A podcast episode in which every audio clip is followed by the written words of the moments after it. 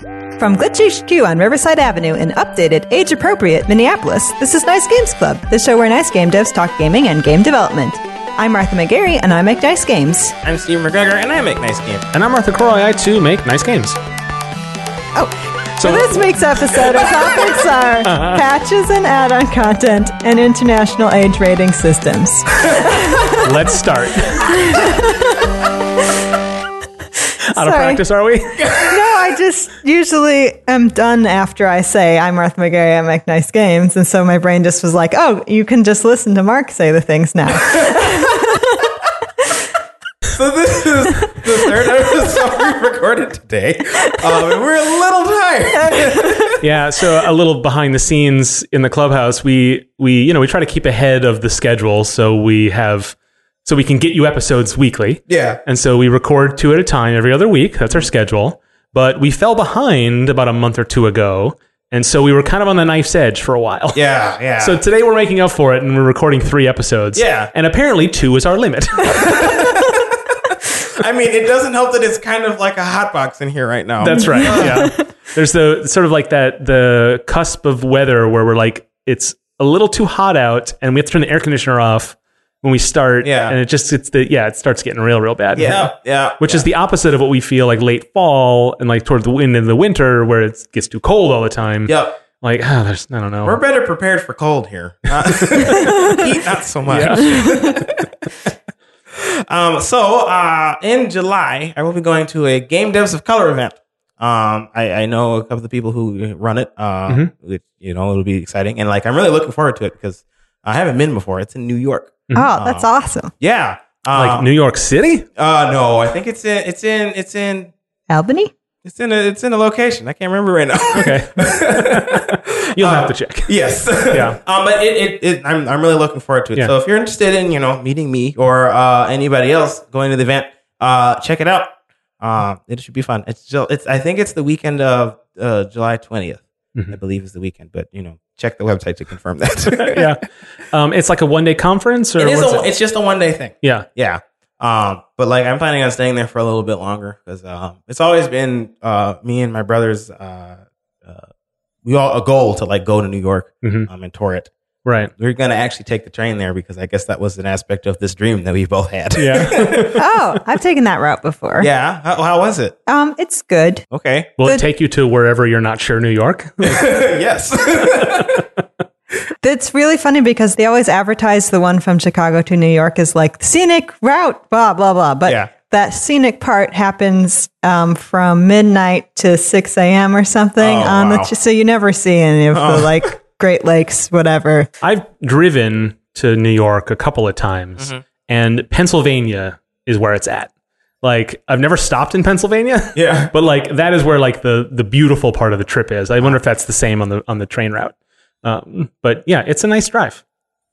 Well, we're taking the train. so- Well, I'm sure it's, that's nice too. yeah. Well, train the train is super fun. Have Yeah. you taken train? The train? I have taken the train Okay. a couple of times in the past. Yeah, it's nice because it's basically like flying in a plane, but like you can be comfortable and get up. And there's a little more room. yeah, right? so like you can sit down and relax, and it's long. It's like I feel like that's part of the draw. Yeah. of it. and so like you can just like chill for twelve hours. I don't know, play games or hang out with people or Yeah. work on stuff. I mean, I'm going to a game devs of color event, so I can game dev Yeah. while I'm in the process of going. so uh, uh, describe this event a little bit. Like what what's uh, what's on the docket? Uh, yeah, it's, I mean, it's kind of like uh, GDC. Oh, I guess it's Game Devs of Colors GDC. And so, uh, yeah, it's, it's basically that. There's a bunch of talks and stuff. I know that like Ava's doing a talk, and my brother is showing his game off there. Yeah. I met uh, a couple of people who will be showing their games off at, at this event as well. Um, so there will be like games you can play uh, that are being made, uh, or I guess around that area or not because my brother's here. Mhm. Um, but um, additionally, like there's a lot of talks and stuff. So like it's Yeah. basically just an exchange of ideas. Cool. Um, so Some networking and all that. yeah, a bunch Fantastic. of networking stuff. Yeah, I'm looking forward to it. It will be fun. Mhm. Well, you have to report back for the listeners. Yes, I'll Yeah. let 'em- I'll let y'all know how it went. And we will put all the details in the show notes because the reason we're even talking about it is so that you, dear listener, can also have a chance to to make your way to wherever we don't know New York. Yes. Next is something something I don't want to talk about. So you two can take it away. Yes. Okay. uh, yes. Uh, I watched the the first episode of the new Black Mirror season because I, I only watched this one because people told me it was about fighting games. And I don't really care about Black Mirror most of the time. I was like, oh, fighting games, okay. Uh-huh. So I checked it out. I liked it. I liked it quite a bit. Yeah. Um, but Mark, you said you did not. Well, let's get into let's explain. Okay, it. yes, yes. Tell us to recap it for us. yes. Uh, so if you haven't seen the episode and you would like to, uh, I would uh, skip a few minutes ahead. Yeah, we'll uh, it'll be the first. We'll start the first topic after this. So, Yes. uh, well, that's in the in the show notes what the time code is. So, Yes. skip ahead if you don't want to spoil. Be Yes. spoiled. Um, but basically, what happens uh, in the episode is like these two guys um, uh, play. They like display this game. I guess in our current time, 2019, and it's basically a fighting game spoof. And like I was while I was watching like the fighting game stuff happen, I was like, some of this stuff is broken. Y'all need to balance this, because of course I was looking at Yeah, like, you, you had your little notebook and you're taking playtest notes. Oh, I sent them good notes. they know they know my demands. um, but uh, um, so and then uh, it goes into the future about like I think it was eleven years or something. Um, one of the characters is uh, you like know they start out college age and then they become like boring adults. yeah, yeah, That's the- basically, yeah, that's they- the idea. Yeah, one of them is a family man. Uh, he's he's got a kid. He you know he works. He's got a boring job and all this stuff. And the other one is uh, older, but like he uh, is single and he's he's constantly you know looking for relationships and stuff. It's He's like a very successful, like urban dwelling bachelor. something. Yeah, I, it's unclear to me that he even had a job. I did not know. Um, They hint at a little bit that he's like making a ton of money. Yeah, doing something. Yeah, yeah, but um, so basically, this all like uh starts up where um they have uh the the the family man has a um, a party. Um and um then um the guy uh, the other guy shows up and he's and he gives them this game. He gives them the Striking Vipers the sequel, the new one, Striking Vipers X. It's got like fancy virtual reality aspects to it. Um and so uh later that night they end up playing the game. Um and like they put on the the VR chip or whatever and like they get trans uh, formed right. It's like the sci-fi movie of VR, which is like your eyes roll back into your head and you're in a fantasy world. Yeah, basically. Yeah, yeah. Um, and it's really funny because like I felt like um the game Striking Vipers was basically it seemed to me like a porn parody of a fighting game. Um, and then it turns out that like the the characters, I guess you can feel all the physical aspects of the characters and stuff. And then these two end up like making out and having sex in the middle of the thing. Yeah, So I like that. you were just giggling the whole I time. was because I was like, oh man, this thing just it just it seems like a porn. For, oh well, they're now they're making out. Okay, how appropriate. It wasn't even a surprise. yeah. Um. So I actually I found that episode to be like pretty funny, uh, largely because of like those aspects of it. yeah, yeah. That like like the. Um, it, uh, yeah, it, it seemed the whole premise of it seemed silly. Mhm. Um, um, but like, I, so I like the episode because largely it was about like them, um, being like they have their own relationship, but like they also have this relationship in the game that like they are exploring and stuff. But like you know, the the family man is married and stuff, and he feels sort of feels like he's cheating on his wife, and um, um, but additionally, like they have uh such amazing chemistry while they're in the game and stuff, and like they had they like tackle with that and stuff. Right. And we see the other guy like trying to trying to date, but he's never fulfilled. Yeah. And so this fantasy environment where he has this like emotional relationship with his friend. Yeah. And then the sexual relationship in the game, it then it becomes the whole package to him. Yeah. And so he ends up getting really, really attached to to that. Yes. Um, and it is sort of it's interesting in in it's trying to like define like what is a relationship even Yeah. in a way. Yeah. Um, but you like you liked it. I did like it. Yeah, I, I mean, the episode was like basically packagely made for me. Like it's got it's got black people, it's got fighting games, it's got relationships. That's, that's all I want. that's like me. it's the Steven episode. Yeah. Um. So uh, I like I liked it a lot. Um. I mean, like I did wish that like they went into some. I guess I, I haven't seen a lot of Black Mirror episodes, so I don't know how detailed they get into like the specifics of the sci-fi aspects of it. Mm-hmm. But I feel like the premise that like there's this fighting game where you can input yourself into the character, and then apparently basically everybody is just using that as an excuse to have sex. Yeah. They don't go into that at all. yeah, they don't explain if this is like a common off-label No, well, use. the, the the bachelor guy, he was he you know like they like split off for a little bit, and then they don't explore themselves in the in the in the Right. game. But like the bachelor guy is still trying to explore him with other people, and he's like, I can't, it's not working for me, and all this stuff. Right, So it, right. it clearly happens a good amount. At least enough like- do with random people. like, is it one of those things that you see it in the game store and you're like, uh, I'm going to buy this fighting game, and the and the shopkeeper's like, okay, seemed like that to me. I don't know. that would be sort of interesting. But yeah, the, the episode kind of just sidesteps that. It's not really Yeah. interested in talking about that. It's more interested in talking about And- relationships. And yeah. so it ends up being a little clunky in those places. Um, I didn't have so much of a problem with that because, like a Twilight Zone or an Outer Limits or any of these kinds of shows that are just conceptual ideas, like they pick the thing to talk, to be interested in, and then the other stuff you just kind of have to leave alone. Yeah. Um, it was maybe a little bit harder to ignore this time around, but.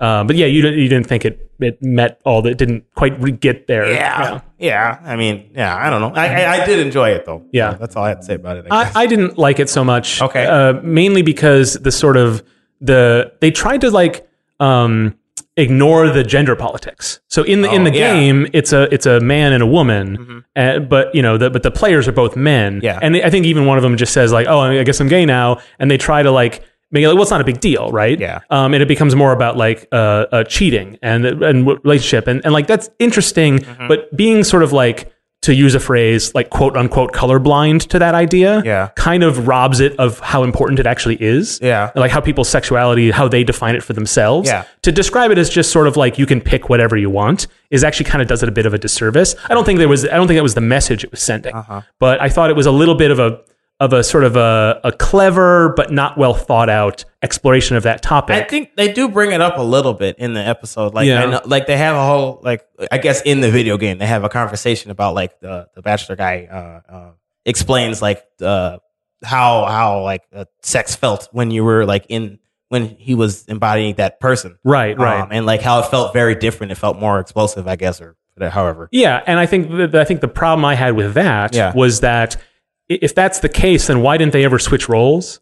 Mm. Like why you know what I mean? Like because they only ever played the same characters, and Yeah. in, in the beginning of the episode when they're playing the original version just on their TV, Yeah. they make a joke about you always pick that character. Well, you always pick that character, Mm-hmm. and I feel like that was put in the episode so they would not have to deal with the fact that if there was a thing that was happening, that they would actually just swap characters a lot, and that would be part of the freedom.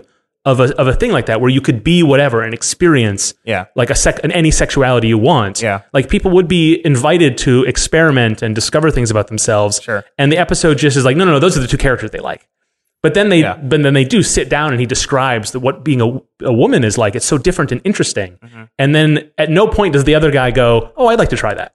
Like Yeah. they, they don't. You'd think that that would be. I don't know. It just seemed like a part of the premise that they just sort of left on the table. I, oh, I mean, I think that's I think that's fair, and I think that like that is accurate. Like they could have explored that more. Right. But it- and also, I got the impression to me that like the the Family Guy character was just not interested at all in changing. I think that like Yeah. part of their like sexual relationship in this game was the aspect that of these two characters, um, you know, getting together. So I, I think that was just like an aspect of that of their relationship. They didn't switch because that was part of their relationship. Like those are the characters they picked. yeah, See, I, I, I agree. I think then, then they then they shouldn't have made a big deal about all the different about how he was so interested in how he only wants to do this as a woman because that wasn't the reason he picked that character. He picked that character because he likes that character. Yeah. And if that remained the reason, then then that I think they wouldn't. They just sort of opened a door that they didn't walk through. Sure. I guess is to say the thing. I think that's fair. Um, so I, I I tend to be a little harder on on on uh, stories that that sort of float these big like test balloons and then just say like, look, we addressed it.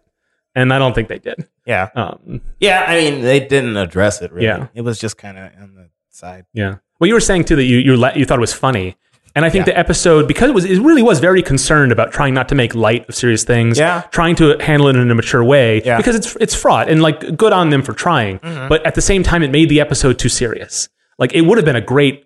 uh, They would have had to do a lot of work. They would have had to, to be very careful. Yeah. And and be very confident. Yeah. But they could have made it a total comedy.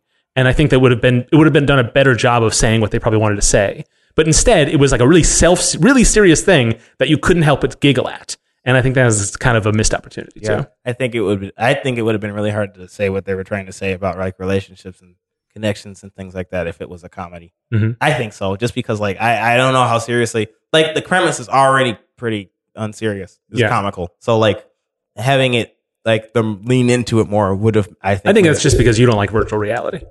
Okay, that's fair. I'm kidding. yeah, I, I mean, I don't, but um, but I, yeah, I, I think that like it would have been difficult for me to like accept the their their what they were trying to say if it was a comedy. Sure. I don't know. Yeah, Um, I- there's there are flavors of comedy. I might I might be imagining it differently than you Sure. would. Um, but yeah, the, the the premise is silly, and I think they they they did so much to try to like uh, don't laugh, audience, don't laugh, audience. Yeah. And I feel like they could have they could have done. They could have actually taken that and run with it a little bit, and and, and still and still done a, a measured and serious take. I suppose. Yeah, Um, that's fair. I don't know. Every Black Mirror episode is like that. It's like, wow, what a cool kernel of idea, and like, well, they could have done a hundred things different. Yeah, that's that's true. That's Yep. very true. So that was our Black Mirror Yeah. uh, part of the episode. Well, you know, they, they do occasionally do video game episodes, so Yeah. it's definitely in our wheelhouse. You know, yeah, every once in a while you check it out. I know they had a VR one that I didn't look, look at because it's a horror thing. I didn't want to bother. I just somebody told me that this one was not scary and had fighting games in it, so I was like, Right. I'm on board. yeah, yeah, Yeah, that's all I need. mm-hmm Are we are we done talking yeah. about Martha, the show I you, you, hate? can, co- you can come back to the show. okay, good. Um, We can't start until you transition us. I know, I know, I know. if you can't do something funny, just say what the things are. Patches and add-on content. Uh-huh. That that is that is yes. yeah. So uh, I've been patching Treasure Stack, working on a bunch of patches, add-on content, Mhm. things like that for the game because it has been out for I keep saying three months, but I feel like it's been longer than that. I don't know. It's just been a blur. We've just been working on it for so long. um, but uh, so so we have been you know adding content into the game and stuff. So if you haven't uh, been playing Treasure Stack, you should check it out because there's new things. Mhm. Um, um, but I wanted to talk about like what, why you should patch your game, and why you should add content to your game, things like that, and how to do it. Mhm. Um, because like I don't know, it's it's it's an aspect of games that uh, we don't necessarily always talk about a lot. Yeah. It's as, not like as a it- player, we experience it quite a lot. Oh yeah, and it's Um, annoying sometimes. But as a developer, it's like a whole different deal. hmm Right. So I wanted to bring that up. Uh, so really, like the difference between a patch and add-on content is a patch is intended to, you know, just fix things. Um, and so like it's just meant to like if there's a major bug in your game, you're supposed to you can fix it with the patch or something like that. It's supposed to make the experience better for players, but it doesn't add a. It's not intended to add additional content to the game. This is a semantic distinction. Yes. Uh, right. Whereas add-on content literally, you know, adds on stuff. It is a semantic dis- the description, but like you can, I mean, uh, I think that like uh, being specific about what is a patch versus what is an add, uh, what is add-on content, you can use that in, internally so you know what you're doing. It's helpful to sort of uh, separate tasks. yes, Right. exactly, and also separate intentions Mhm. um, because like you might be. You might be trying to add on content calling it a patch, and then like you're thinking it's very important when it, really you can do it later or something. Yeah. Um, just you know keep that in mind. Um, so like a lot of like a lot of the benefit of like patches and things like that is like it, it gives players um more stuff in the game that they can enjoy. So like for example, if like there was a major bug in the game that prevented players from accessing uh certain things, uh, a patch would like you know give them come back to it. Um, a lot of times with like um, fighting games and stuff, I will come back to a game after they've patched it because like I'm curious how uh, the balance changes or stuff will have affected games. So like I have come back to the content again, Mhm. um, which is good. That's interesting you bring up fighting games Yeah. because generally most patches include balance adjustments, They do. which, I mean, not exactly, but it is content. It is. Uh, it is. It's not fixing a bug exactly.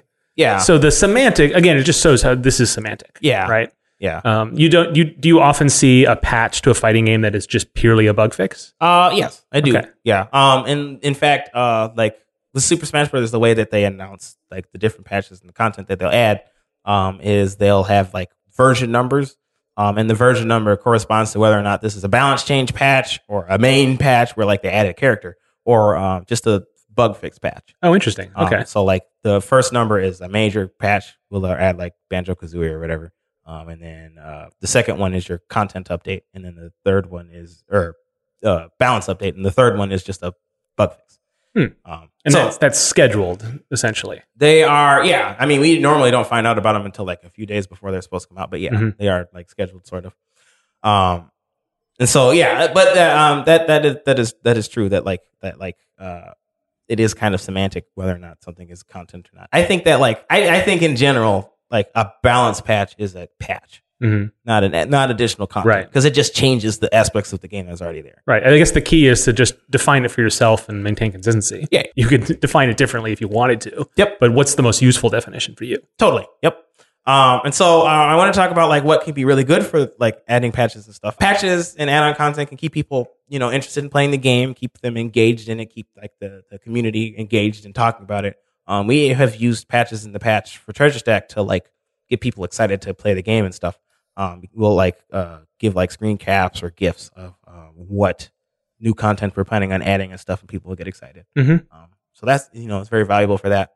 Um, and additionally, like it's cool to like, um, especially with add-on content, it's cool to like take what you've made and like change it in a way that um, enhances the experience. Mhm. Um, so I mean, like, there's a lot of aspects of it that can be really cool, but while you're working on patches and add-on content, you're not working on another game.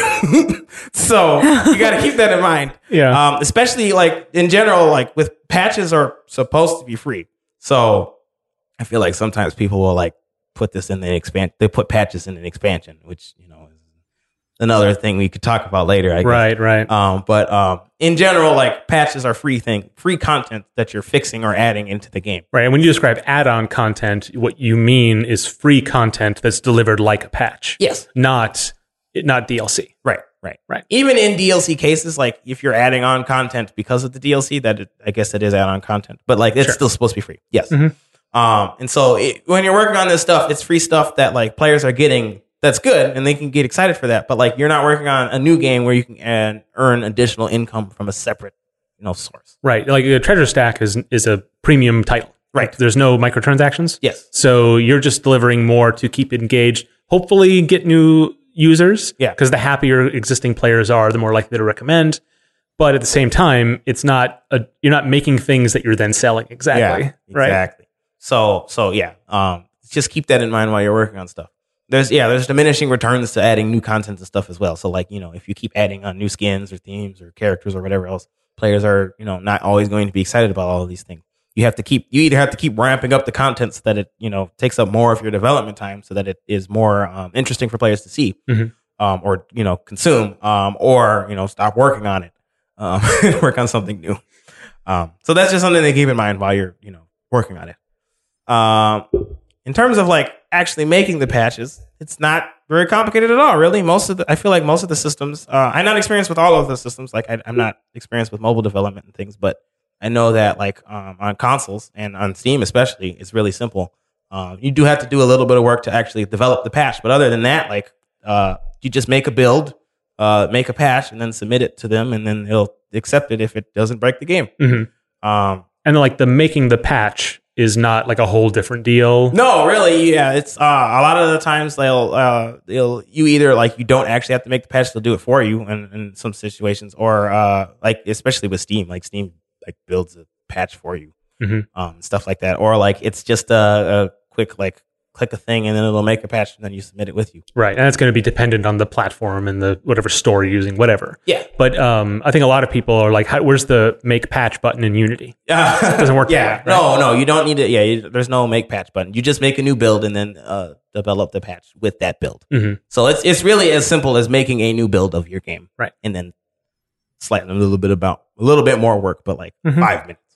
Um, yeah. Um, in terms of like building your game for patches, um, and it's something to think about when you first start working on your game because like if you plan on adding content later on, um, you know, um, adding patches and stuff can bloat the size of your game um, over time. So you want to you, you want to be consistent or you want to be considerate of that while while you're uh, developing. Mhm. Um, on Unity, it's really nice. Use asset bundles. Mark, you're way more experienced in asset bundles than I am because like I did use asset bundles in Treasure Stack, but I used them wrong. I didn't know what I was doing.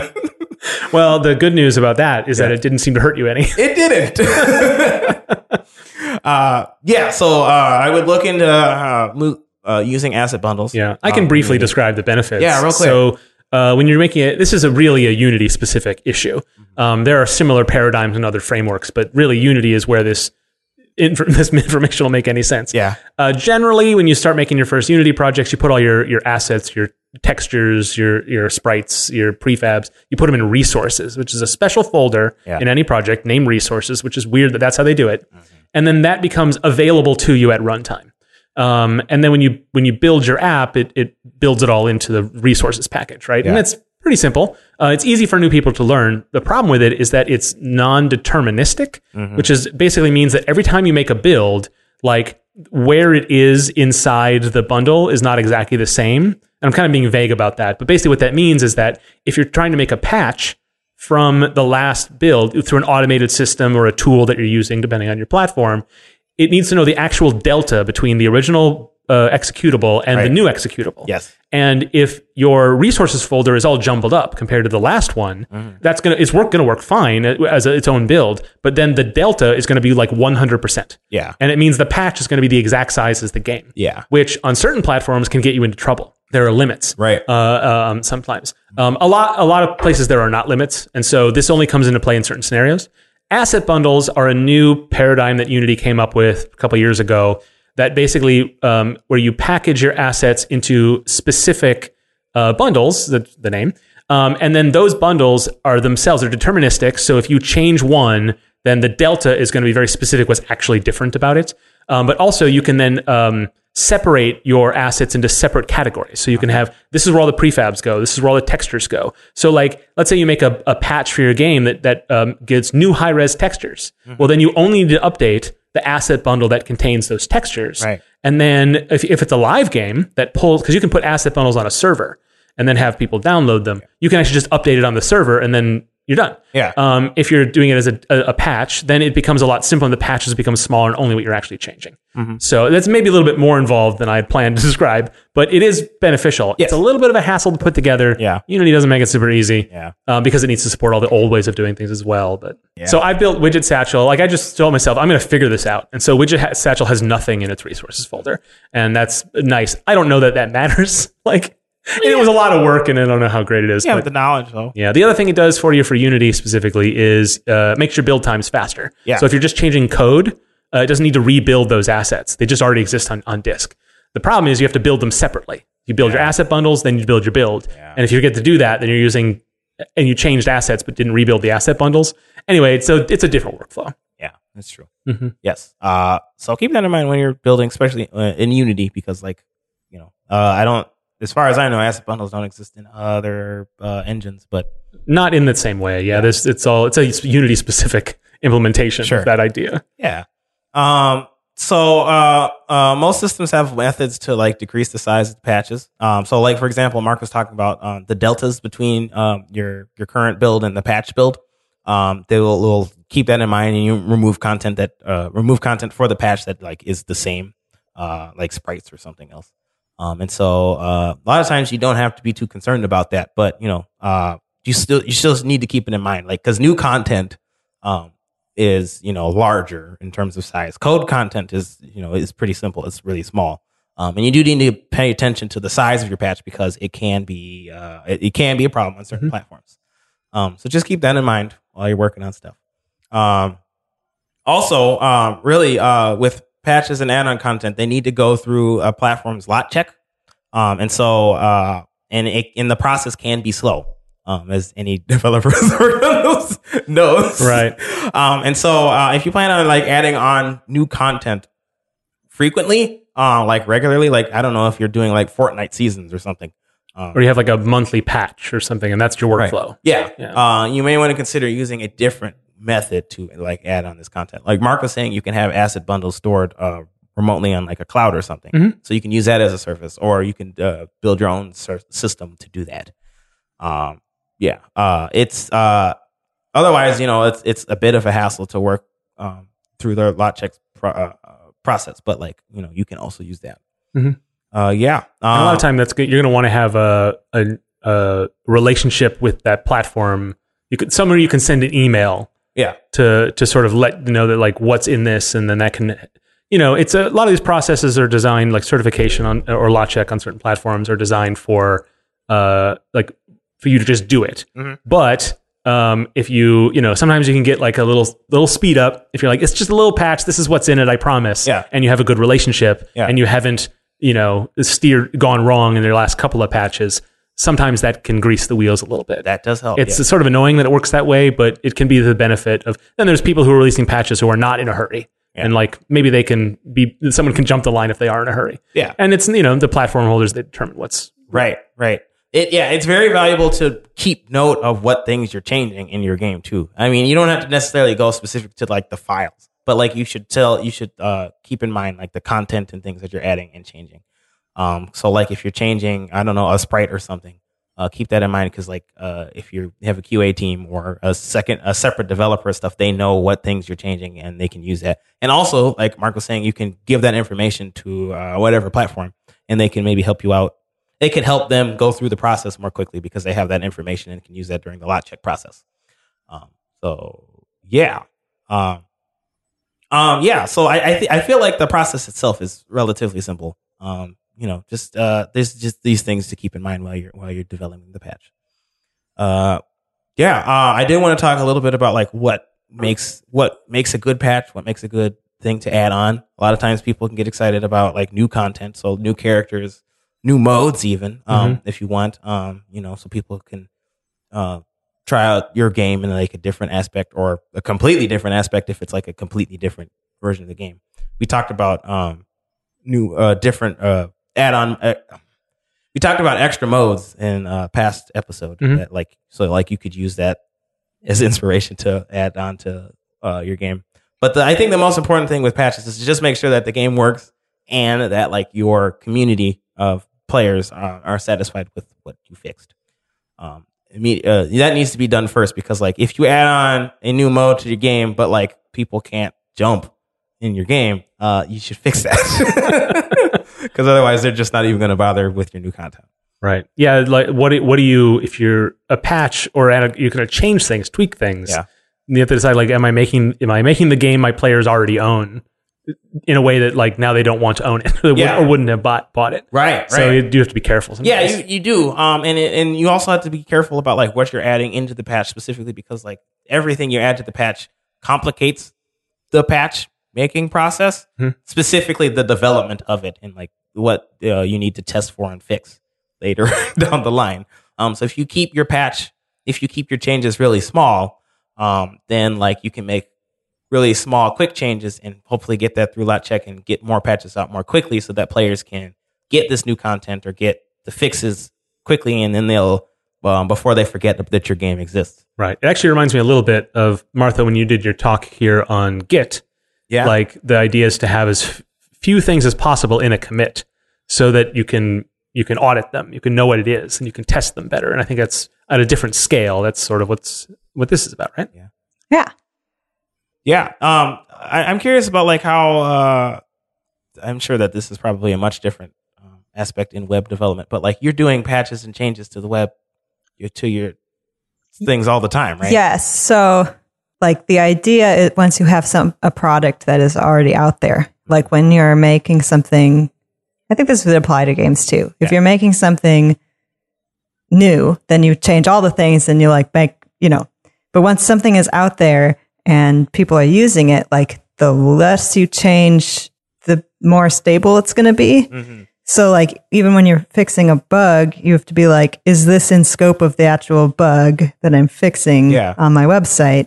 Or am I like changing a bunch of things that though then might cause problems somewhere else?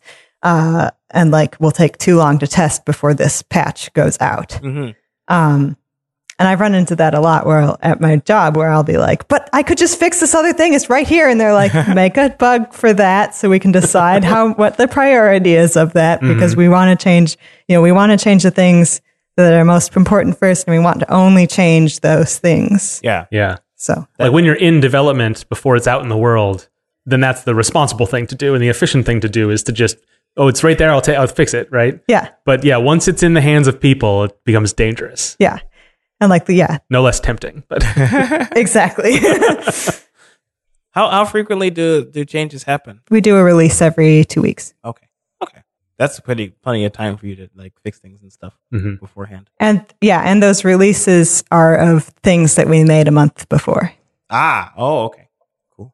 So it's really scheduled and re- regimented. Yes. Which is that? I mean, that's not you know that might be a little bit too constraining for some game development workflows, but it's not a it's not a bad model to adopt. And and it keeps you in scope too. Yes, exactly right. Yeah, because like if you have all the time in the world to develop things, you might like spend a bunch of time adding a bunch of stuff, and it might take you two months to add to add like the bug fix that your community has been asking for. Right. In addition to all this other content that they maybe didn't ask for. Right. Um, whereas like yeah, if you have a two week uh uh what is that thing called workflow? Two week Like a workflow. sprint. Yes, two week sprint. If Yeah, sort a of agile terminology. yeah. Yes. if you have a two week sprint, then you can keep that. You can keep all of that in scope, and you know you can't won't be able to finish this giant patch, uh, giant content stuff uh, until then, so you can uh, keep it in scope and just fix the bug that like you need to fix. Right. And of course, for a lot of games, it's not going to be two weeks. Right. Yeah. A month, two months, six months, maybe. yeah. Maybe, Depending on the size of your game. Mhm. You know, you yeah, you you you build a workflow that that makes sense for the the work that you're doing. Yep. Yep. Mhm. Yeah. Um. Um. But yeah, and I, I definitely like that. Like your your company has like a, a way that like they keep things in order and they make sure that the higher priority bugs get fixed first. That's really good. Um. I think that it's important to keep that in mind. That priorities.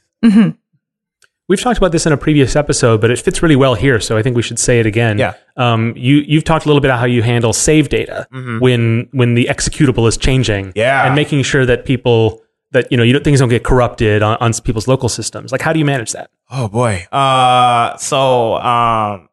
Actually, it, it wasn't that difficult. I guess I think I, I think I went into it in whatever episode we talked about it. Oh, in save data, I suppose.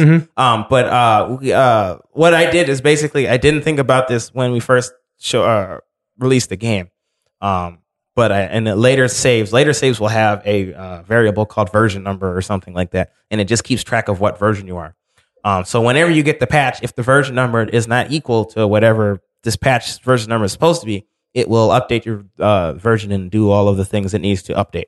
Um, so like, uh, for example, we added um, the ability to like, um, we added the ability to change uh, themes during ranked games later in the um, development process. And so like, what I did is I just uh, I checked to see if you're using this version number. If you're not, um, then you update it, and it will update it to allow you to get access to these new themes and stuff Mhm. uh, during the when you're in a ranked match.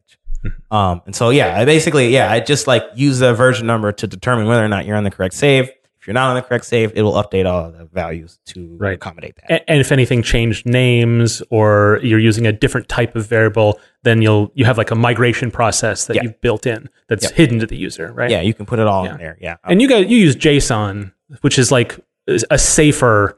You know what I mean? You can Yeah. ha- you can have uh, uh, vestigial values in there without causing too much trouble Yes. compared to say a binary format. right. Um, Yeah, Right. uh, I think you could get into trouble with some of the some of the platforms if you if you because I think you need to use a binary formatter on some of the platforms. oh, okay. But um, I don't know.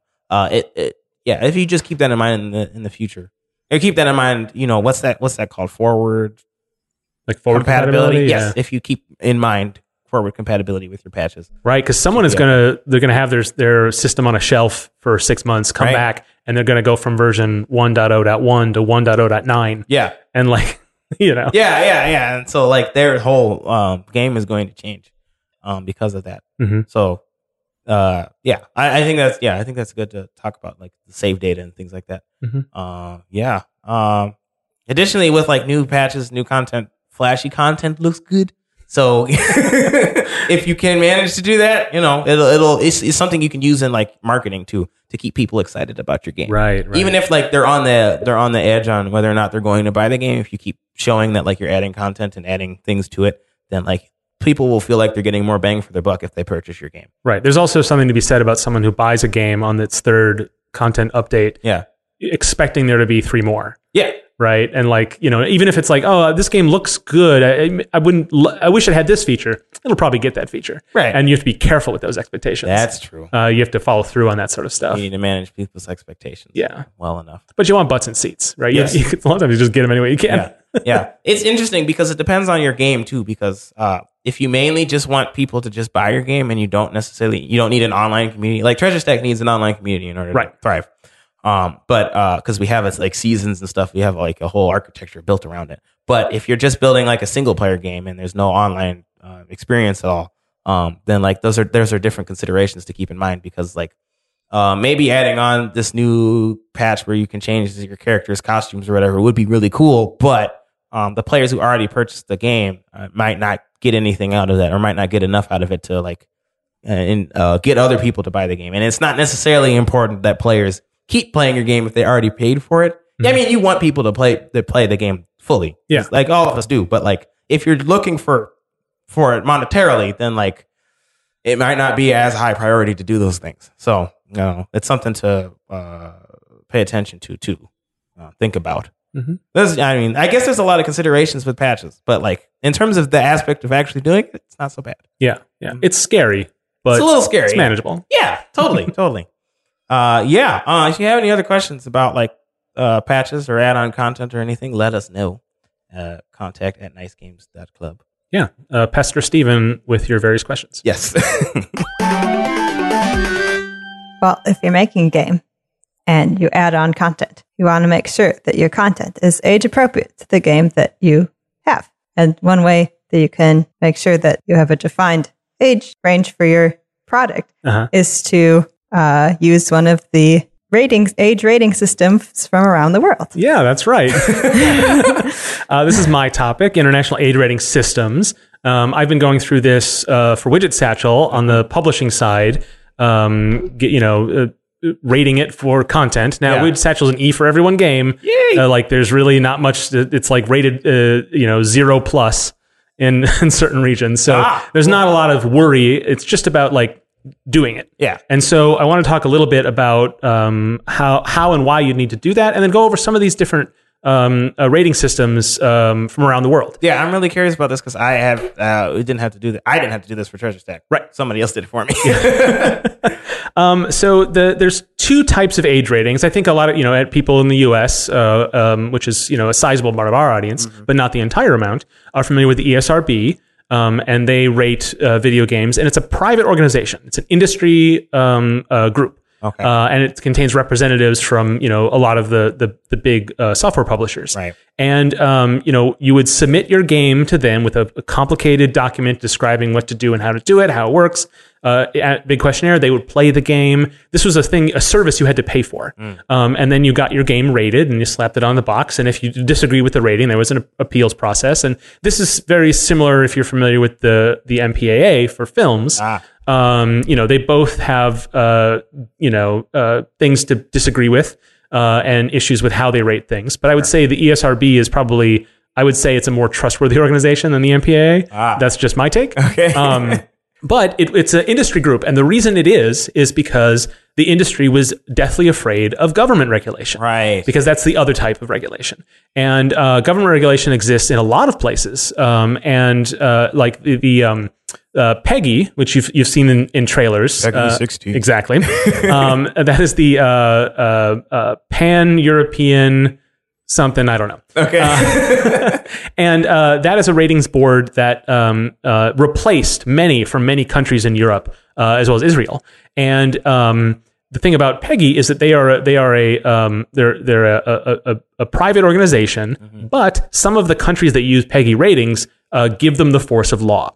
And Oh. so it's actually you should if you're you know if you're in one of the countries that that that uses PEGI ratings, it, you should really look this up and see how exactly it works because sometimes uh, some countries just take a PEGI rating and then that's just you know then that's just information for the consumer, right? Um, other times, uh, uh, uh, countries will will will look at a PEGI rating and then apply it to a law that they have passed based on on uh, uh, what can be sold in certain places, who's allowed to to uh, to have things like this. Okay. And this is one of the reasons why Germany uh, has its own rating system. ah. And it is also a, an industry run. It's not government, it's, it's industry run. But the reason it's their own is because Germany has special laws about Nazi imagery. Oh. Oh. And, and PEGI doesn't care about that necessarily. And so um, there's actually a real difference because there are legal reasons. A legal, you cannot legally sell Nazi paraphernalia in Germany, and uh, it is definitely a form of government censorship. But I think a lot of people are perfectly happy with it Yeah. yeah. right? um, but uh, it doesn't factor into PEGI ratings, and so um, it, you- it's it, interestingly, even though it is the the law ab- about that kind of that imagery that is resulted in this, the actual organization that rates in Germany is not a government organization. So it's actually fairly complicated. Yeah. Um, you know, the upshot is fairly basic. Like you know, it's like is it for thirteen year olds or seventeen year olds or adult? I mean, it's not that complicated Yeah. ultimately, but how these are put together is really fascinating. And there's, I think, a lot of people um, you know, teenagers especially, uh, are like, like ratings. Oh man, that's just like the word. You know what I mean? Like there's this, Uh-huh. but you know, there are real reasons for these sorts of things. And the, the main stated reason for, for rating content is, uh, consumer information, right? It is to say, like, not everyone reads gaming blogs, right? Not everybody is aware of all the things in these things. So that is a, a, a you know, a, a, a purported value to ratings. Um, the other reason is that it actually, you know, to some, there's an argument to be made, and I think there's a fair debate about this, about actually protecting artistic expression. Because if you have enumerated ratings, then what, then you can avoid organically derived ratings. So what that means is if you have content that is like socially um, uh, fr- from an you know from an outsider group, and it, that piece of art is then rated by a ratings board on the standards which they set, which is just like violence, sex, uh, you know, the sort of boring categories things are rated on. Right. It gets the you know the the the M rating or the E rating or whatever. Then the things in it that are that might be uh, have difficulty surviving organically in a market get the seal of approval of the ratings board. And so there's something to be said about having these broad categories so that instead of having society case by case punish minority artistic viewpoints Yeah. Because they don't conform to what is sort of culturally acceptable, um, that that is a danger of not having a system like this. Um, on the other hand, you you have a lot of these rating boards have like sort of sometimes culturally regressive views on what the standards are, right? And this is definitely true of the MPAA, which rates uh, sexual content, particularly gay and lesbian sexual content, much harsher than violence Yeah. and and that is because that is sort of the cultural standard by which sort of American pop culture works. But that can that leads into these official ratings. So ultimately, there's not one system that's better than another, or no system that's better than some system, or other way around. They all have their perils and benefits. Um, uh, government uh, Very perilous. uh, government regulation um, can actually uh, be a really good thing because it prevents free market influences from impacting what these ratings are. So, for example, like a government can commission a, a regular council, a research council, to determine what is acceptable to children. It can bring in psychologists. It can act, you know, it can do the work that like an industry organization is not interested in. Yeah. Because the industry organization is interested in selling their product. Yeah. And so a government organization can be more concerned about the public welfare. Um, and so that can lead to better, more like uh, responsible ratings. Um, and but on the other hand, it can also lead to political censorship, Yeah. which is different from the sort of free market censorship you get from an industry group. And some really terrible examples of these are um, uh, the the one that's probably the worst is in Russia. Um, there's been a huge backlash to uh, gay and lesbian content, LGBT um, uh, um, uh, uh, art and expression and political movements. And in, in 2013, they passed a, a law restricting the sale of arti- uh, art um, that um, uh, that promo- promotes or is propaganda for, as they say, non-traditional sexual relationships, Oh. which is basically just the worst thing Yeah. right? Uh, it's you know um, they don't you know they don't have a, a, a tenet or a tradition of free speech in Russia, and this was a specific crackdown on on youth movements, on activist youth movements through this sort of like puritanical viewpoint, and that is government rep- uh, uh, censorship, and that applies to films and video games. Oh. Um, on the other hand, you have uh, organizations like New Zealand; they have government regulation, but they also have a program called Censor for a Day which sounds hilarious to, an American. But what they do is they have a board of censors. Like the word censor is not as taboo a word uh, i- anyway. Okay. Uh, especially when you have the government doing these things, it's not as scary of, of a thing. Sure. Um, but they have this thing called Censor for a Day, where they bring an unreleased film to a group of students, and they have the students uh, uh, rate the film. This is not official. They don't officially then rate this. Yeah. But then what they do is that then they publish what their rating was, and then what the students said, and it's a way of them showing that that we are not we are not this cloaked organization. We we actually ha- use uh, existing standards that exist out in the in our culture Yeah. to apply the, the, these ratings. And that's interesting because they specifically use students who are, you know, young and they are have been raised in in, in this new society. I suppose, Right. It's it's yeah. Right. It, it prevents the old from determining what's Yeah. appropriate for the young. Exactly. Oh, it's the children who are You know. wrong.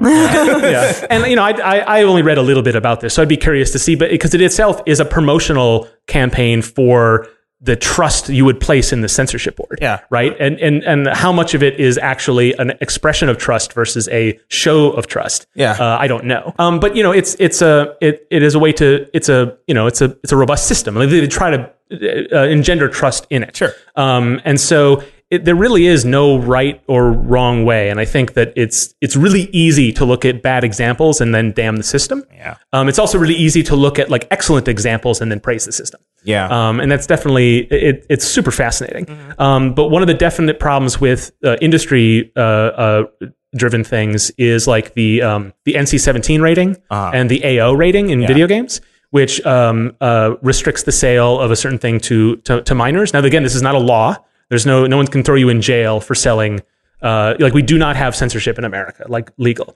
Um, but we have this practical sense where no film chain in America is going to put an NC-17 movie on their screens. Right. Um, now, if we had more, if we had government regulation, we might actually have not, we might not have that problem. Weirdly, um, so it, it, it- we're at the whims of like these boards, and so it is. Um, certain video games will get rated as adults only, and then that makes them suddenly they just cannot sell. Yeah. Online store, storefronts refuse to sell uh, AO games. Yeah. And so really, if you you have to, you then it, it becomes self censorship, right? Where a, a game developer or a filmmaker will, you know, they'll they'll they're like, well, I don't want to push the boundaries because we might get an AO rating, and I don't want to fight it, so I'm definitely going to self censor myself so I don't approach that line.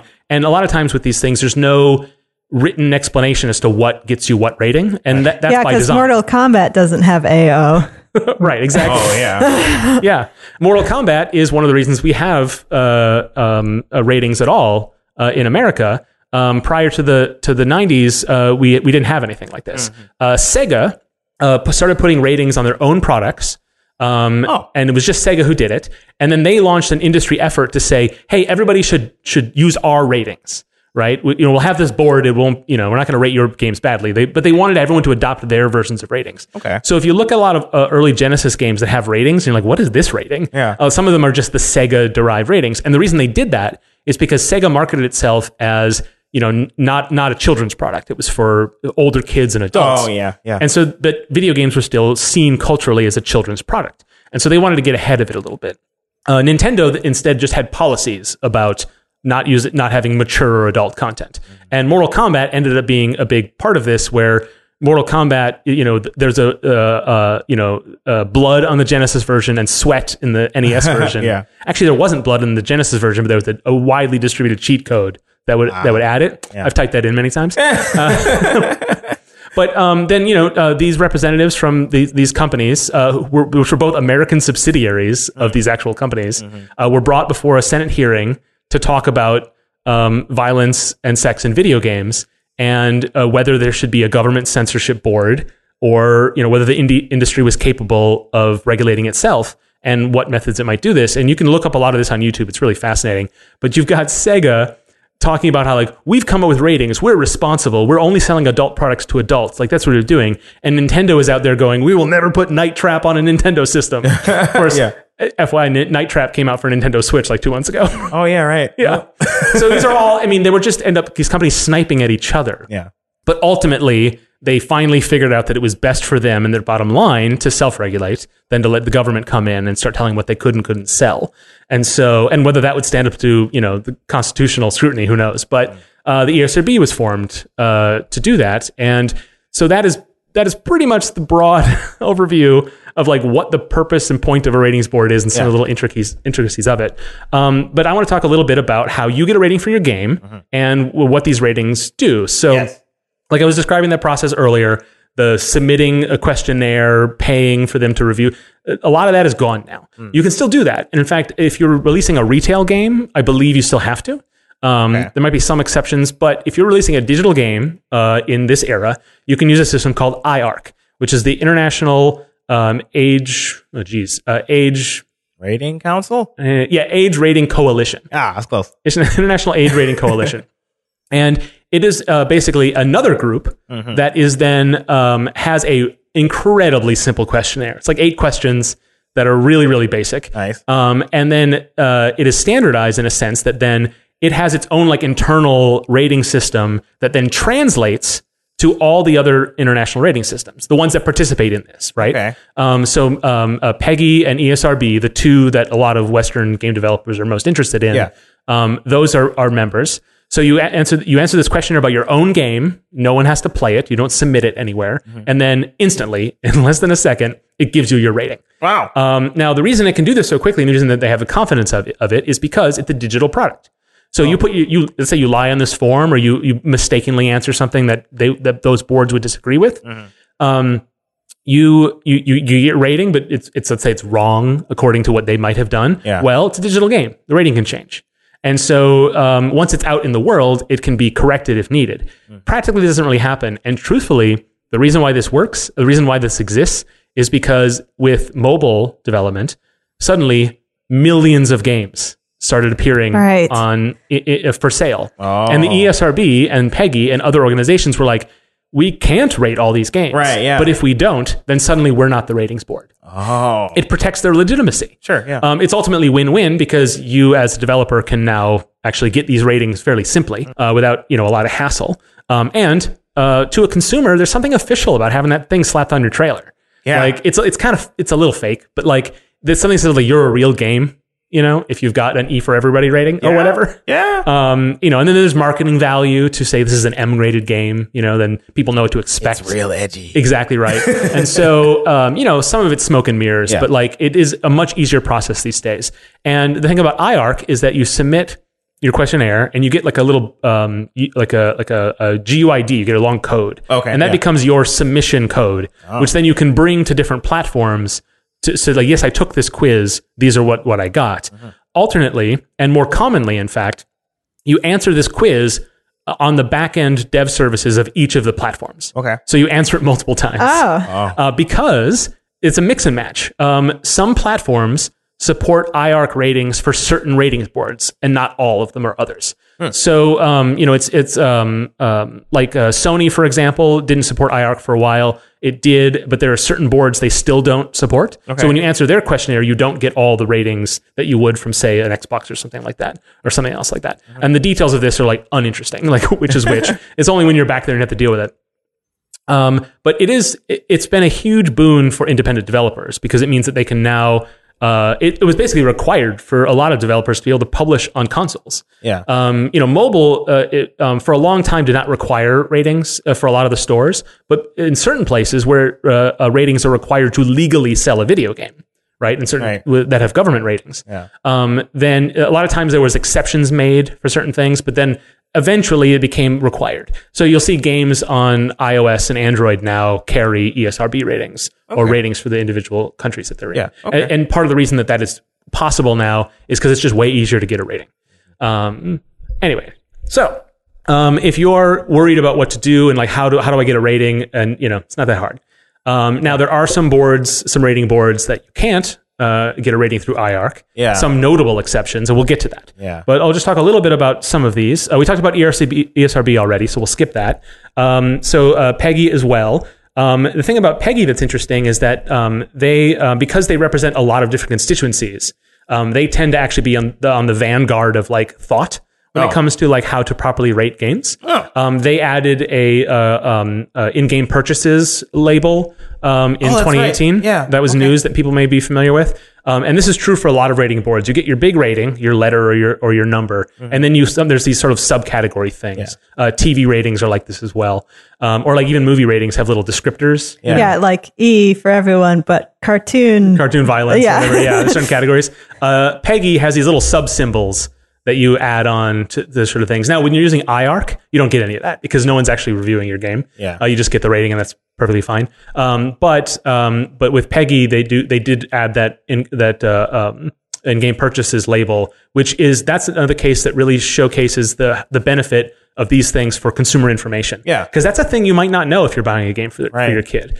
And you know, not to be puritanical about it or anything, but like it is actually information you'd want to know. Oh yeah, Yeah. no. If I got a kid and I, I am buying them this thing and it has in-app purchases, I don't want them accidentally buying stuff Right. with my wallet. yeah. Well, I mean, I, beyond that, it comes Yeah. down to do you want a kid playing a game that has the, that psychology in it, right? That too, yeah. Uh, and that's the reason they put it in there is less to protect co- consumers' wallets and more about its actual content. Yeah. Right. And that's why, um, like, uh, it, the ESRB has debated doing this, but has not yet because it's run by it's Companies uh, that yeah. are interested in keeping that stuff. Right, and and and PEGI is also not a government institution, but it's more of a uh, it's more of a coalition of interests. Sure. and so it's more you know it's it's more susceptible to like actual like uh, committee thought Uh-huh. and, and less uh, influence of, of of its particular like um you know profit motive. Yeah. Um, but it's not the same. You know, it's not the same as a government uh, group, but it's got some of those uh, some of those benefits. Um, so that's interesting about uh, PEGI. It covers Europe uh, uh, and Israel, like I said. Um, and one interesting fact that I found out recently, just a fun piece of trivia, is um, in Britain the uh, um, the uh, BBFC. Um, the British something film something. Um, they they they uh, they used to rate games. Uh, they they rate films in Britain. Okay. Um, they used to rate games, but then uh, PEGI took that over. Mm-hmm. But um, and I believe this is a, an issue of law is that if you uh, ship a game that has like a, a behind the scenes uh, um, sequence or like uh, like a five minute like uh, a movie that you play before you you know that's Yeah. separate content, like Yeah. not a cutscene. But that's separate content, like Okay. a, a documentary about the making of, or a bunch Oh, of okay. music videos, or something like that. Yeah. Extra content that needs to be rated by the BBFC Huh. because that's what that, that's the content is. And so like where the where you draw the line is actually kind of interesting. Yeah, uh, you kind of have to you know you could get away with it if you don't do that, but like you know it, it's uh, it is interesting. Mm-hmm. Um, and that's a that's a that's a UK only issue. Um, but I found that really interesting to Yeah. find out because they're very when you when you do IARC ratings, it does not include that because Yeah. that needs to be actually rated by That's the board. something to keep in mind if you have that kind of content. That's right. If you're making a game that's, you know, and now like that's not the case if you're making a, a game that is like a, a, a video visual novel. Yeah. Like, it, does that qualify? Because it's a game, but you watch it like a movie and it stars actors. Yeah. Like, Yeah. it's not really a fully answered question. Sure. you know? Yeah, I wonder where Red Faction fits into that. Yeah, it's I, I don't know. There's there's I'm sure that there is um, more information that I have that could maybe lead you to a better answer. But but I find that interesting. It's like there's not always these uh, hard and fast uh, Yeah. rules about these things. Um, so uh, uh, the other main one I really want to talk about is uh, CERO J E R O. That is uh, Japanese. Um, it's an industry regulated group, and then uh, GRB, which is in South Korea, and that is a government regulated group. Uh, they're very similar in that uh, neither of them are part of the IARC, so they're not part of the coalition that you can get a ratings from. Right. Um, and part of the reason is is actually cultural, right? Um, the the IARC is, uh, um, you know, and, and the, some of this is speculation on my part, Okay. but um, it's it's sort of Western focused, right? Um, And uh, uh, uh, uh, these these two boards in Japan and South Korea, they they have been resistant to to sort of being homogenized into that sort of worldwide group. Okay. Um, and um, one of the things that's that's a consequence of that is that if you want to get, um, it's like, oh well, okay, well, fine, I, I got to pay them to review it like like the old fashioned way. Fine, not exactly true, um, in a sense, but you need to have if you want to publish in Japan, you need to have a Japanese publisher who or or a friend of yours in Japan who could serve as your publisher. Yeah. Contact them. They will not accept an email in English. Like um, they're very much like you know like it's your problem if w- the language barrier and the cultural barrier. Yeah. And so it is uh, highly recommended, and there's no help you can really get unless you deal with a Japanese entity. Yeah. That is the same that's true in South Korea. That's why Treasure Stack isn't um, available. It's why it's why many many Western games, and in fact, there is a cottage industry of companies Hmm. in Japan and South Korea who specifically import Western games uh, to just be that intermediary and then officially publish in those regions. There's some benefit to that because they can handle localization and they do offer a spate of services, but ultimately it's very difficult to self-publish. Uh, if not near impossible to self-publish in those regions, and it's very disappointing, especially for people making for, uh, games for Switch or for uh, PlayStation, which have you know sizable Japanese audiences that are sort of split. You have these sort of the Americas and Japan, or sometimes the two regions. A lot of American developers think of, and they think of Europe as the third uh, very frequently. Yeah. Um, but there's a big audience that is uh, very popular on, very like uh, in demand on your platform that you're targeting.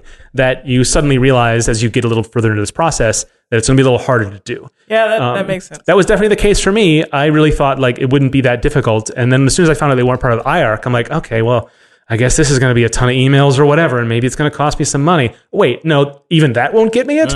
Um, so it was very much a rude awakening for me, and it was very Mm. Disappointing. And so, um, if this is the first time you're hearing about this, uh, you know, I'm I'm happy you know now and not later. yeah, it's Um, pretty funny because like we did uh, translate our game in Japanese, but we don't sell the game in Japan. right. So like that is yeah. So it, it cost us uh, down the line because we didn't know that information. Yeah, it's really unfortunate. And like, you know, there's so- like it it is about it, if you do get an, an entity to help you do that, then you can actually get many more benefits than just getting a rating. Yeah. Um, so once you, you know, once you can clear that hurdle, uh, you know, it's worth it.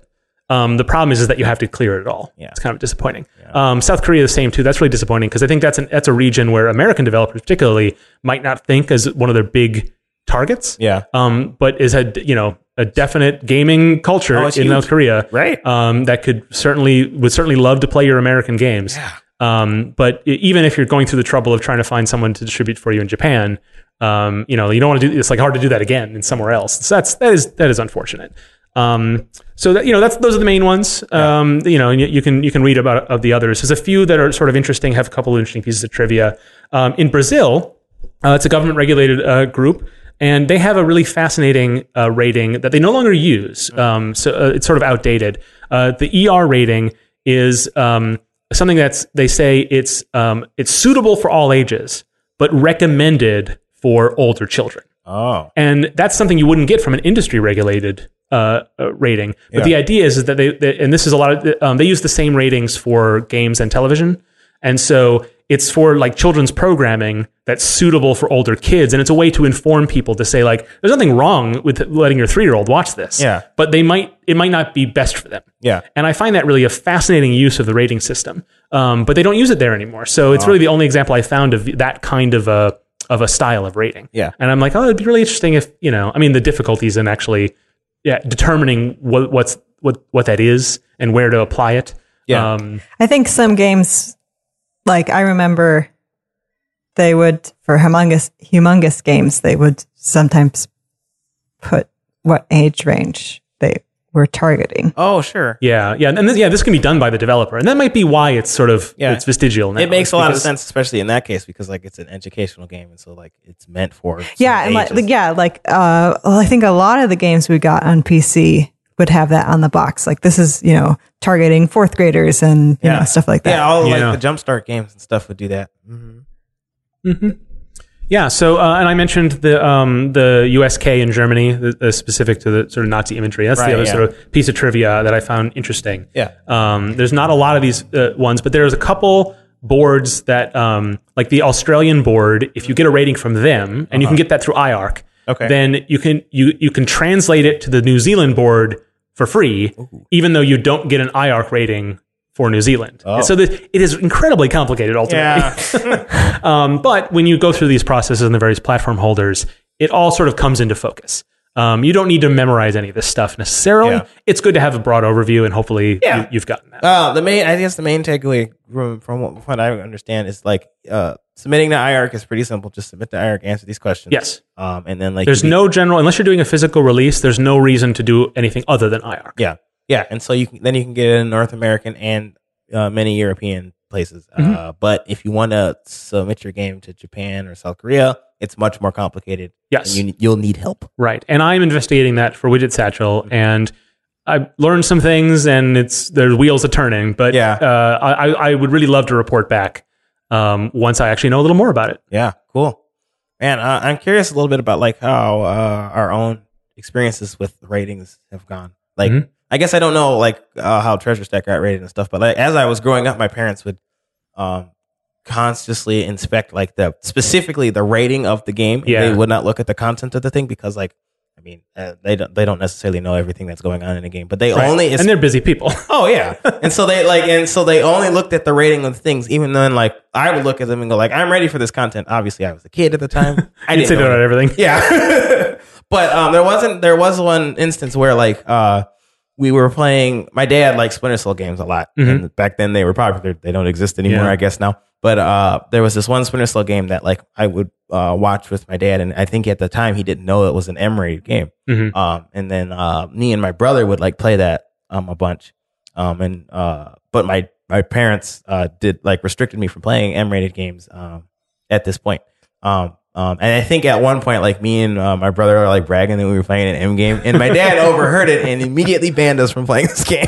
That's great. Even though he was perfectly comfortable with me playing the game beforehand. Yeah. Well, So- your parents played video games. yes, So they were more in tune to what that even meant. that's true. Um, for me, my parents didn't play video games. Mm-hmm. And so I played Mortal Kombat in the arcade at the bowling alley Ah, uh, when I was young. So when it came out for Genesis, Yeah. I was like, it's that game I play at the bowling alley. Yeah. And they're like, okay. like, yeah, like they'd even heard about it and how terrible it was. Oh. That didn't phase them Huh. because I played it already at the arcade and they're oh, like, whatever, sure. it's a video game. It's too late now. yeah, they wouldn't, they wouldn't sell it if it would corrupt children. Right. um, um, so like they didn't really crack down on the ratings at all for you. No, not not for films or anything like that. It- they were pretty hands off. I mean, it might have helped that like me and my siblings were all pretty good kids, but Yeah, we weren't trying to sneak this or that. But yeah. yeah, My mom was generally against video games, even though my dad, for a significant part of his career, made video games. Mhm. But so they had a disagreement on that, yeah, um, which is like, why I think we got more video games in the house than my mom would have liked at the time. Uh, but uh, I don't know if they really looked at the ratings very much, mostly because we didn't really ask for things that were old Yeah. uh, for older people. Mhm. Generally, because we just weren't interested in that sort of thing. Yeah. um, we would play like shooters and stuff over at my cousin's house. Uh, and my mom would just be like, both parents would just be like, whatever, these are dumb. I don't get why they're even appealing for you. Yeah. Yeah. Uh, and uh, for films, I know we weren't allowed, I wasn't allowed to watch Titanic, even though people in my class were watching Titanic. Yep. And I was like, they were like, you can't watch it until you're like 11 or whatever. Uh-huh. And then I got to that age and I was not interested in seeing it. And then I saw it as an adult and I was like, this movie is dumb. Why is everyone, why did everyone get obsessed with it back then? That is really funny because I had that same experience when I Mm-hmm. was growing up. I wasn't allowed to play teen games until I was 13. Um, and I, I guess as a result of that, that uh, uh, sculpted what games I was interested in playing in general because those were the games I would play when I was growing up. Mhm. And so, like as I got older, I just wasn't interested in quote unquote mature content, like you know Mortal Kombat things and stuff like that. Um, so that can influence Mm-hmm. Yeah. uh, what games you play. You know, I have this fun story about Mortal Kombat, but Yeah. it's like the only one in that category. Like I didn't I wasn't really into violent games Mm-hmm. necessarily. I did play GoldenEye and you shot a lot of Russians in that game, but Yeah. like, you know, like I don't know. Yeah. Like uh, uh, so yeah, it's interesting. Yeah, it, it can. I guess it can like uh, affect what games you're or what it, it can affect you. I guess in a way. But Yeah, then there's well. things that you, that you wouldn't even know a kid would freak out about. Like, like, um, E.T. is a kid's movie. Yeah. But that movie freaked me out. Yeah. I had to hide behind a thing and like, ne- like, you know, uh, and was really scared of E.T. for a really long time. Sure, Right. yeah. And that no one would have guessed Yeah, that. I mean it's all it's a generalized system. For like like I mean spiders is a common fear for people, Right. Arachnophobia and all that, but like uh, there's no rating for arachn or arachnids in games. Mhm. Um, understandably, because like it, just because a spider is in the game doesn't mean that it's going to uh, you know trigger that fear. Yeah, it's interesting because like how uh, fine, uh, how like granule do you actually do these sorts of ratings? Right. Especially with those little subcategories. Like how, what at a certain point, what does it become? Now I'm reading an article about the content of this game. Yeah, yeah. and um, I, I like the balance of that is kind of tricky because some people want the simple, and some people really want to know the details. Yeah. And um, and so if you have too many details, then the broad rating can be used by people who don't want the details. But also the details can override the impression of the rating, depending Yeah. on your personal view. Right. So you might see something with all these ratings, and it might end up becoming the habit that the the the big rating doesn't mean anything. You have to look at the details to like slot it into your That's feelings. what I tried to convince my parents of. They never listen to me. but it becomes it's a matter of utility. Yeah. Right? Like what good are these ratings if they, you know, if they're too detailed or too broad, yeah, you know? Or if there's if there's too many categories like uh, you know, uh, rated uh, for 13-year-olds, rated for 15-year-olds, rated for 17-year-olds, Yeah. like is that useful at all? Or uh, but is it not useful enough to say kids, adults? Like, you know, and so that's why these systems usually have like 4 or 5 and sometimes that can feel too many, right? yeah, So it's uh, there's not really it's and you know culture changes, Yes. right? Uh, um, media literacy uh, evolves. Um, so like now, I can't imagine any parent is going to be unfamiliar with ratings on their games uh, that they buy children, even if they never played games growing up. Yeah. Uh, like how my parents were sort of unaware of how that works Yeah. Or what value it held. yeah. But additionally, it's also much more easy to access content as a kid Yes. now than it was in the past because you know you have the internet and all that stuff, um, and so that can also affect things.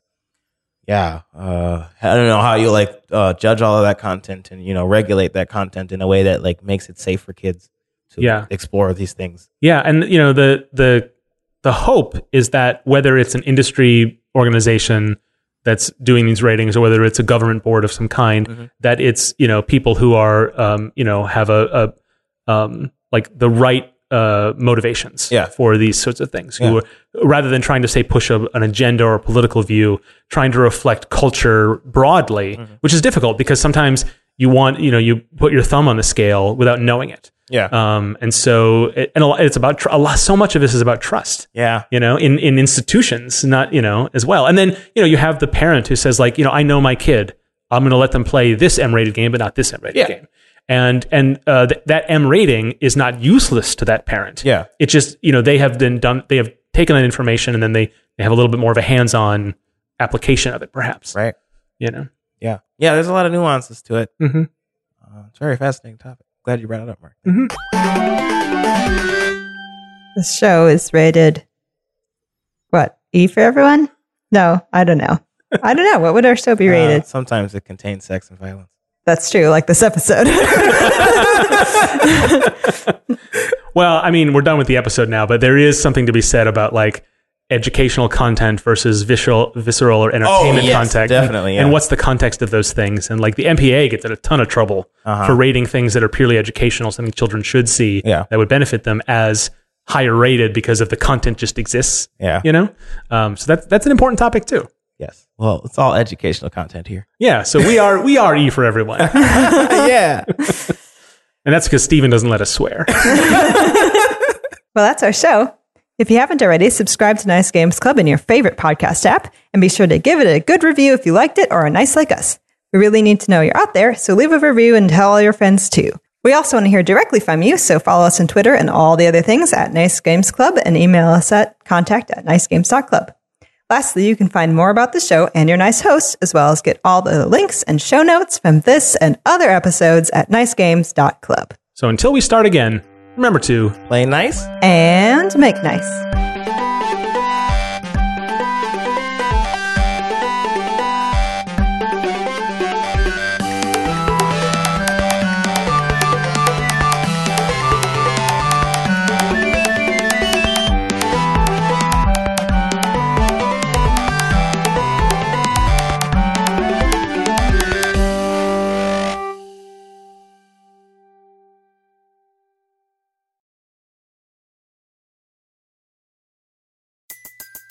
Everybody in your crew identifies as either Big Mac Burger, McNuggets, or McCrispy Sandwich.